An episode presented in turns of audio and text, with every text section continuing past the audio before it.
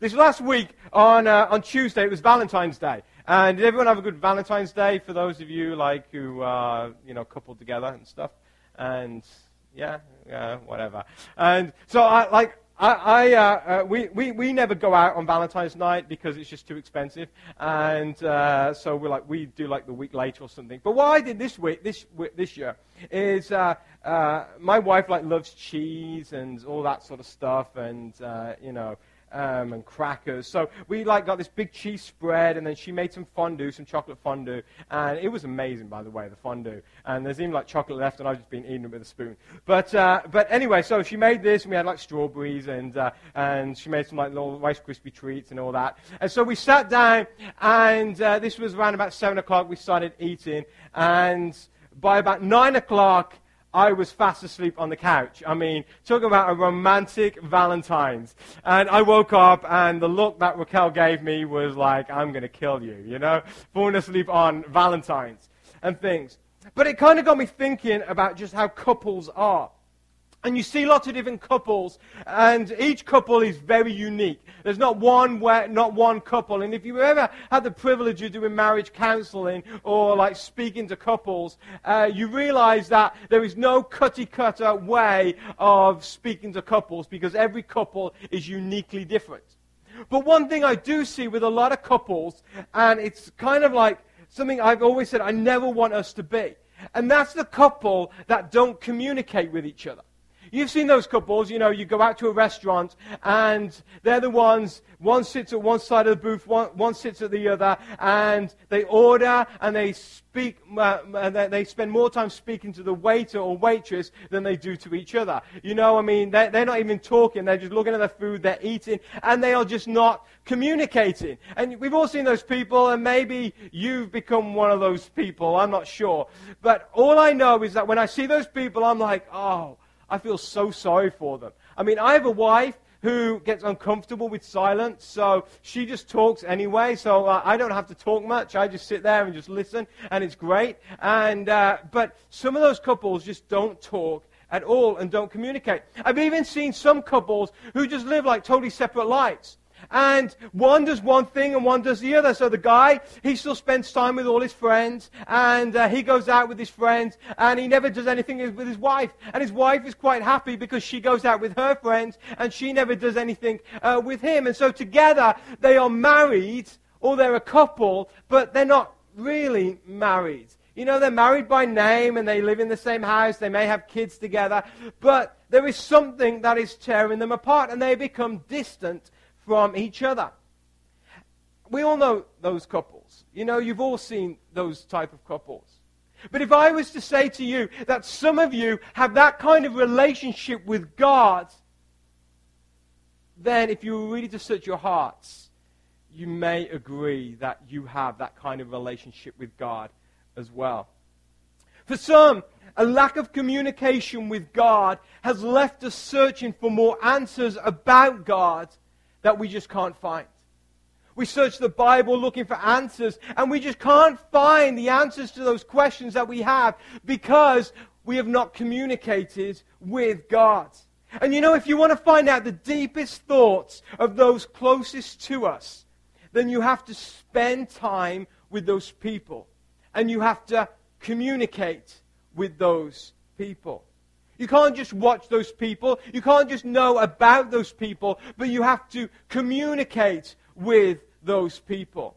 And it's exactly the same in something that we call prayer. And for many, a lack of prayer life has left their Christianity as what we call mere religion.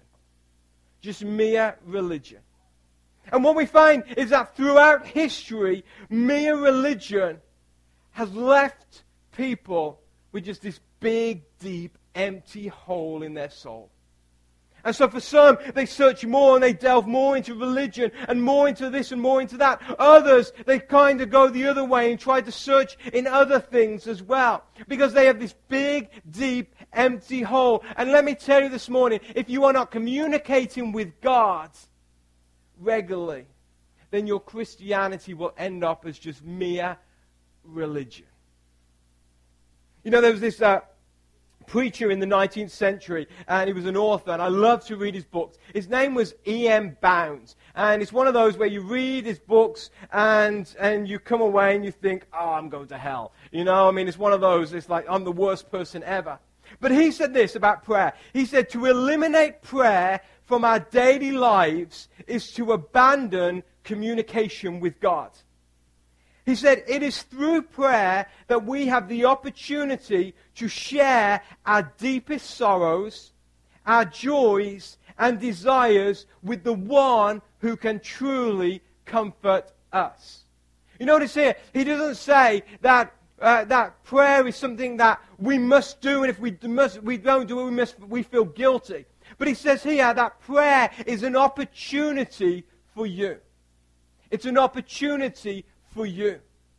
And if you are someone who doesn't pray or struggles in your prayer life, you are missing out on an opportunity that God has for you.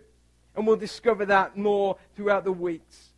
But I believe a Christian that doesn't pray, pray is a Christian that will lose touch with God. And when you lose touch with God, you are going to fail at this thing that we call life. Let me explain. You know, God told Isaiah, He said, Isaiah, He said, I saw you before you were even formed in your mother's womb. He said, Isaiah, I have a plan and a purpose for your life. And just as God had a plan and a purpose for Isaiah's life, I believe God has a plan and a purpose for your lives as well. And this plan and purpose is, is perfect and it's wonderful and it makes your life just this incredible thing. But if we don't communicate with God, then we will never know what that plan and that purpose for our lives is. And if we don't, if we don't stay in touch with God, then that plan and that purpose will probably never be fulfilled, which means that you will fail at life. You may succeed in all different ways of life, but at the end of your life, you will fail if you don't keep in communication with God. You know, when, when I use the word prayer, some of you had so many preconceived ideas of what prayer is. Some of you thought it's just something that we do at church. Or others thought it's something that you say before you have a meal. Um, others thought it's all about just closing your eyes, putting your hands together, bowing your heads, Others thought maybe it's the Lord's Prayer, you know, when you were a kid and you said the Lord's Prayer. Uh, others, you may have heard prayer and you suddenly felt, ah, oh, I feel guilt because I know that my prayer life isn't as it should be. However, I want you to put those ideas aside.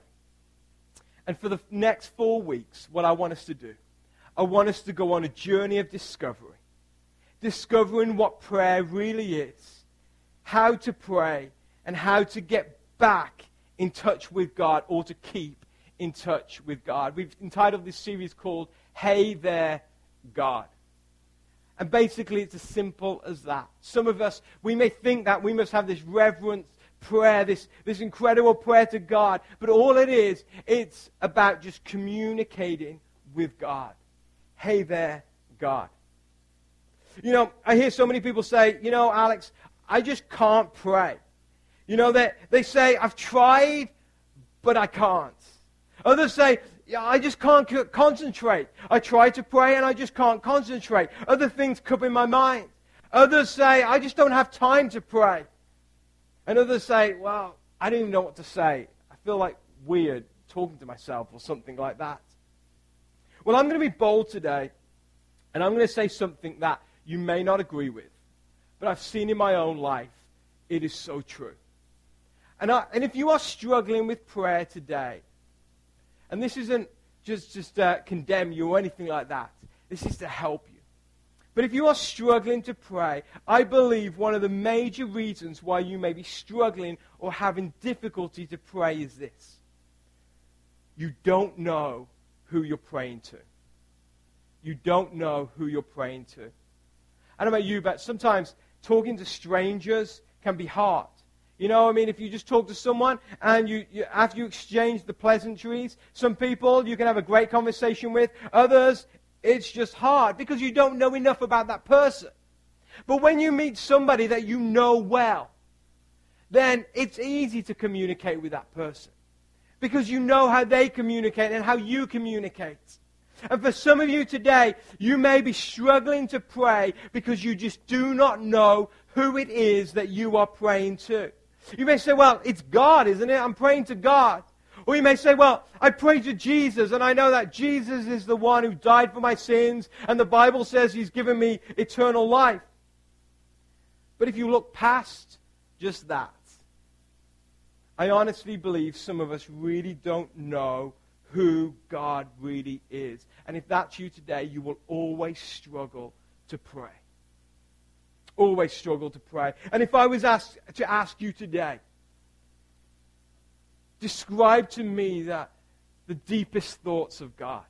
Describe to me just the intimacies of God. How would you be able to answer? Do you know who you're praying to? And many struggle with prayer because they just don't know the deepest thoughts of God. They don't know the intimacies of God.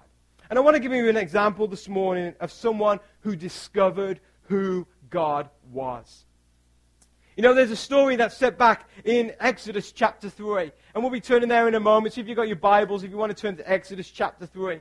And there's a story there, and it's about a man called Moses. And unless, you know, you've, you've been under a rock for the last, I don't know, 50 years, you, you probably all know who Moses is. For some reason, they play like the Ten Commandments every Easter. I don't know why they do it at Easter, but they do. But he's the guy who split the Red Sea in half, you know, and walked through. He's the guy who went to Pharaoh and said, Let my people go. And uh, he's the one who got the Ten Commandments from God. And what we see about Moses, Moses, there's just some facts that we need to know about Moses. Firstly, Moses was an Israelite, he was a Jew. He lived in Egypt. And in the place that he lived in Egypt, he actually lived in the, in the actual palace of the Egyptian king called the Pharaoh. And he grew up in this extravagant place. But Moses always knew where his roots were from. He always knew that he was an Israelite. In fact, we know that Moses actually even believed in the God of the Israelites. We know that he'd learnt about God. He had heard about God. He had heard the stories about how his ancestors had been touched by God. But yet, this man Moses, he's got to a place in his life where he's got to almost 80 years old. And even though he knows about God, he doesn't know God. And then one day he comes face to face with God. And as he comes face to face with God, he starts to discover who God really is. And it was at this point in Moses' life that he started to communicate with God. And from the moment he started to communicate with God, Moses never stopped communicating with God. Moses could have never been the man that he went down in history as being without this encounter with God. Moses would have never been able to lead the people out of Egypt if he hadn't discovered who God was. So let's take a look at this encounter. So in Exodus chapter 3, it says this. It says, One day Moses was tending the flock of his father in law Jethro, the priest of Midian. He led the flock far into the wilderness and came to Sinai, the mountain of God. There the angel of the Lord appeared to him in a blazing fire from the middle of a bush. Moses stared in amazement though the bush was engulfed in flames, it didn't burn up. Moses is here, he's like tending sheep. He's like a shepherd, and he's in the wilderness, he's in the desert, and he sees at a distance that there's this fire, this bush is on fire, but yet the bush is not being consumed by the fire. Now, I think all of us would have been a little intrigued. Why is not the bush being consumed by fire? And then Moses says, This is amazing. Moses said to himself, Why isn't that bush burning up? I must go and see it. Then it says this it says, When the Lord saw Moses coming to take a closer look, God called to him from the middle of the bush Moses, Moses. Here I am, Moses replied. Do not come any closer, the Lord warned. Take off the sandals, for you are standing on holy ground. And he says this I am the God of your father, the God of Abraham, the God of Isaac, and the God of Jacob. When Moses heard this, he covered his face because he was afraid to look at God. Then the Lord told him, I have certainly seen the oppression of my people in Egypt. I have heard their cries of distress because of their harsh slave drivers. Yes, I am aware of their suffering, so I have come down to rescue them from the power of the Egyptians and to lead them out of Egypt into their own fertile and spacious land. It is a land flowing with milk and honey, the land of the Canaanites, the Hittites, the Amorites, the Perizzites, the Hivites, the Jebusites, where they now live. I don't know why everything was like "ite" at the end, but it was. It says there, it says, Look, the cry of the people of Israel has reached me, says God, and I've seen how harshly the Egyptians abuse them. Now go, for I am sending you, Moses, to Pharaoh. You must lead my people, Israel, out of Egypt. Then the conversation changes a little. It says, But Moses protested to God, Who am I that I should appear before Pharaoh? Who am I to lead the people of Israel out of Egypt? God answered, I will be with you, and this is your sign, that I am the one who has sent you. When you have brought the people of Egypt, you will worship God at this very mountain. But Moses protested, If I go, the people of Israel, uh, uh, what do I tell the people of Israel? Then he says this The God of your ancestors has sent me to you. They will ask, What is his name? Then what shall I tell them? And God replied to Moses, Say this I am who I am. Say this to the people of Israel I am has sent me to you. God also said to Moses, Say this to the people of Israel Yahweh, the God of your ancestors, the God of Abraham, the God of Isaac, and the God of Jacob, has sent me to you. This is my eternal name, my name to remember for all generations. We see here in just this short encounter with God, Moses met God for the very first time. He's encountered God for the very first time. And we see that God is asking Moses to do something that is way beyond Moses' control. But Moses asks God one question. One question. And he says this He says, God, basically paraphrased, who are you? Who are you? He says, Who should I tell who has sent me? He's asking, who are you? And I ask you today, when was the last time that you prayed to God and says, God, who are you? Who are you? The reply of God to Moses is amazing. Basically, God turns around and he says to Moses, he says, Moses, this is who I am. He says, I am. I am. You know, for years I just couldn't get my, my mind around this. I thought, what a weird, strange reply to a question. Who are you? I am. I'm like, I know you are, but who are you? But God says, I am. And you know, it was at this very moment and this conversation that Moses had with God that every prayer after this that Moses ever prayed to God had meaning. And let me explain to you. Because for some of us, we read this and we think, what does that mean? Well, for Moses, it was so significant. And the first thing that we see is here, just before, even before God says, I am, we see what God is telling Moses. He's instructing him who he actually is. And in Exodus chapter 3 and uh, verse 6, it says this.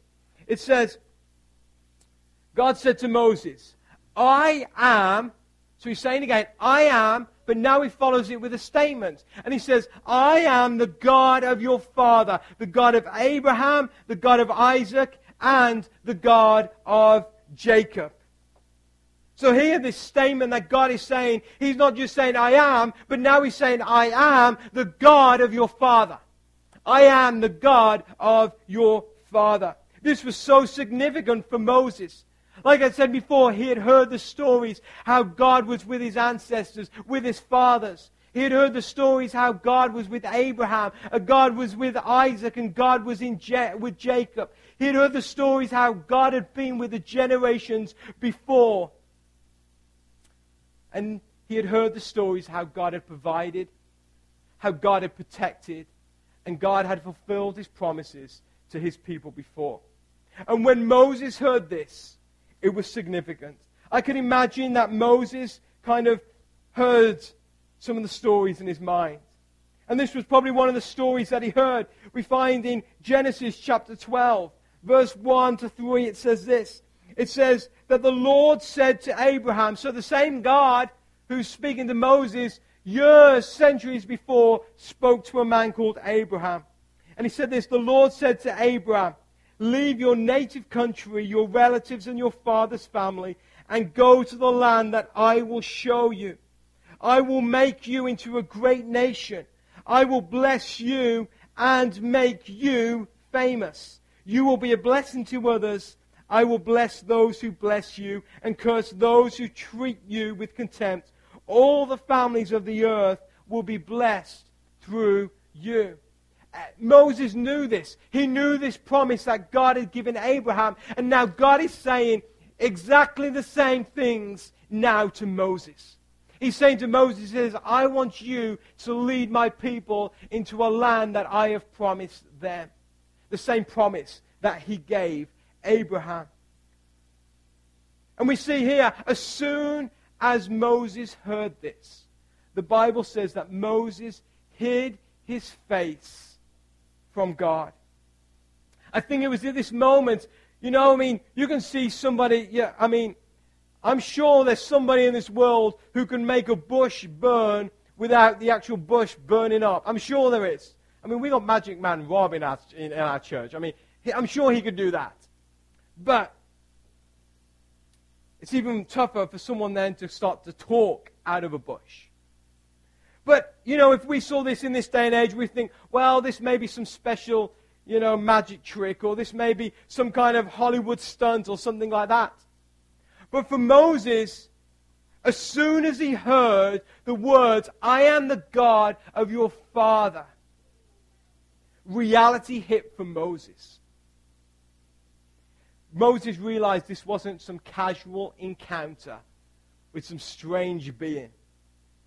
Moses realized at that very moment that this was the Almighty God, the God of heaven, the God of earth, the one who created the stars and the sun and the moon. This was the Almighty God connecting himself with a man, speaking to a man who honestly believed his best days were behind him. This guy was like 80 years old when this happened. Because he realized that day that he was the God of his father. But not only that, we also see in Exodus chapter 3 and verse 7, it goes on, it says, Then the Lord told him, I've certainly seen the oppression of my people in Israel, uh, sorry, in Egypt. I have heard their cries of distress because of their harsh slave drivers. Then he says this, Yes, I am aware of their suffering. Here are the words again I am. But this time he's saying, Now I am aware of the people's suffering. He tells Moses in this statement Moses, I am the God who sees the pain of my people, and I am compassionate towards them. You know, in this encounter, uh, nowhere does it say that God heard the prayer of the people. We don't hear about the people praying to God, asking God to deliver them. All we see is that God's saying, I have heard their distress, I have heard their cries, and I have seen their suffering. God was already aware of their suffering, and today I want to tell you that God is the God who is aware of your situations no matter what situation you may be going through, no matter what event in your life is happening, no matter what season of your life you are in, whether it's a good season, whether it's a bad season, whether you're like at the top of a mountain or you're at the depths of a valley in your life, God sees, God is aware, God hears because He is the God who sees right where you're at. And this was what God said to Moses. For Moses, this was huge because Moses had seen the suffering himself. And right at this moment, God, uh, Moses realized that God was not a distant God. He wasn't a God that, you know, just is out there somewhere. But he was a God who was very near and was very relevant to their circumstances, what they were going through at that time. And from that moment on, Moses knew when he communicated with God that God understood and God saw exactly what Moses was going through. And let me tell you today, when you pray to God, God already knows right where you're at. You know, for Moses, he probably, when he heard this, he, he, he was probably going back to his mind of some of, some of the stories that he had heard as a child. And that there was a, another encounter that someone else had with God. It was a woman called Hagar. Hagar had basically uh, become pregnant by Abraham. Abraham was a great man of God, but he had some things in his life that he needed to deal with, and this was one of the things. And basically, this woman, she, she, uh, she, she, she had basically been tossed out of this family and left on her own. And this is what God said to her in Genesis chapter 16 and verse 11. It says, The angel of God also said to Hagar, You are now pregnant and will give birth to a son. You are to name him Ishmael, which means God hears. For God has heard your cry of distress. Just as God said he saw the suffering of the people in Israel. He heard the cry of Hagar. And when you pray to God, God hears your prayers. He hears your cries. He sees where you're at. He knows exactly where you are in your life right at that moment because he says, I am the God that sees.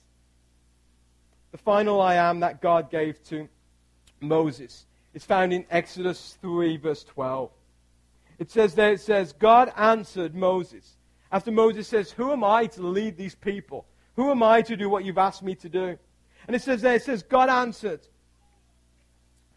he says, I will be with you, and this is your sign that I am the one who has sent you.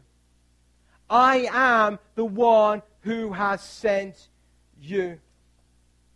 Moses knew at that point that God was the one who was sending him. He didn't say, God just didn't say to Moses, he says, I've heard that cry. Hey, do you think you could do something about it?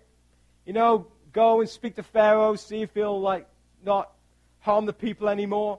No, God said to Moses, I am the God that is sending you.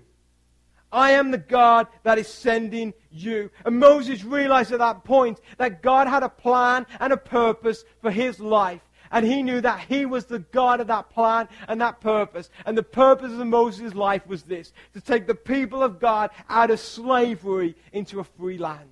That was Moses' purpose. And he realized at that moment that God had a plan and a purpose for him. And when you pray to God, when you speak to God and ask God for anything, know this one thing that He is the God who is sending you into those plans and those purposes that God has for your life. It was at this moment that Moses realized he wasn't going on his own mission, but he was going on God's mission. And we see in the very near future, you can just go over a few chapters in the book of Exodus, and you see that Moses is ready to quit. Moses is ready just to, to lay down and just forget it all. And I'm sure if Moses had gone on his own accord, he would have quit. But because he knew that God had sent him, he was on God's mission, which means that God was going to take care of Moses. You know, Moses has gone down in history as a man who heard God, who communicated with God, and a man who spoke regularly with God. We see that history shows that Moses was a man who saw incredible miracles. He saw the awesome power of God. And in fact, he was the only man in the Bible who ever saw the glory of God. At one point, Moses hid his face from God because he really didn't know God. And we see at the end of Moses' life, Moses says, God, show me your face. because he knew exactly who God was. Why? Why did Moses see all these incredible things of God? Well, I honestly believe because from the beginning of his relationship with God, his relationship with God was formed on knowing who God was and understanding exactly how God works. You know, we never hear in the Bible of Moses struggling to pray. We never hear of Moses losing touch with God. Yeah, Moses failed God. Moses, you know, sinned against God. But Moses never lost touch with God. Why? Because Moses found out that day that God had a name. And that name was I am. And whatever situation Moses found himself in, he realized that the God of the I am was there. So when he needed a miracle, he realized that he was the God of the miracles. Because God said, I am a God of miracles. When they needed to feed, be fed, he realized that he was a God that provided. When, you know, he needed authority to speak to Pharaoh, he realized that he was the God of authority. He was the God, whatever Moses needed him to be. And Moses knew God. And when you know someone well, it is easy to communicate with that person. You know, for many of you today, the name Jesus Christ means so much. You know, the name Jesus Christ has forgiven you of your sins. He died one day of a cross. And the name Jesus means everything to you. For some of you, you, you, may be here today and you know Jesus. You know what the Bible says about Jesus. And you, you know that he was a good man. He was a man who performed many miracles. He was a man who lived 2,000 years ago. He was a man who, uh, who came as a baby and then died on a cross. And you know all that. And we know about Jesus. But if you were to ask Jesus, Jesus, who are you? This is what Jesus would say. It's found in John chapter 8 verse 58. There were some people called the Pharisees who were these, uh, who were these religious people at the time. They said to Jesus, Jesus, who are you? And this is what Jesus said I tell you the truth.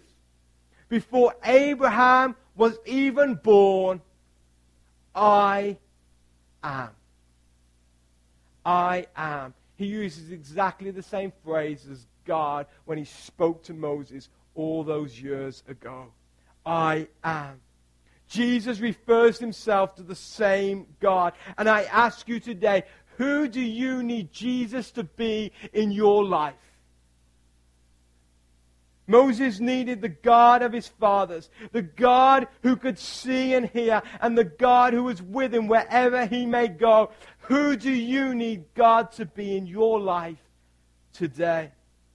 You know, as you go through history, you see that Abraham needed a God who would provide.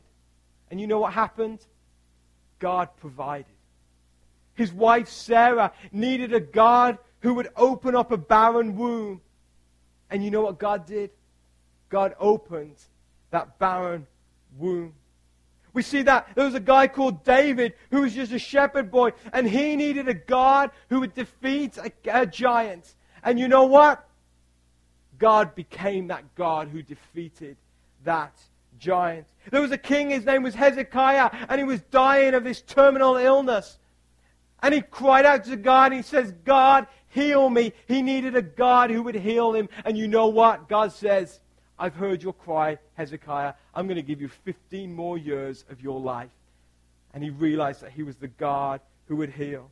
There was a man called Daniel who was thrown into a lion's den and lived in a, a, a, a, a city where they just were so anti God. And he needed a God who would protect. And God says, I am the great protector. And God protected him.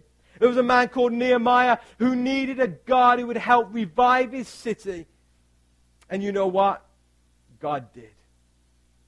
And then there was this bunch of disciples who their mentor, their king, their Messiah had just died, and they were hurting. And they needed a God who would comfort them. And God said, I am the great comforter, and He sent His Spirit to comfort them. This God calls himself the great I am because he is who you need him to be. Before you pray, let me encourage you this. Know who God is. Know who he is that you are praying to. And when you read your Bible, you start to discover who God really is. If you need healing, discover that He is the God who heals. If you need provision, know that He is the God who provides. If you need help in whatever way, He is the God who can help.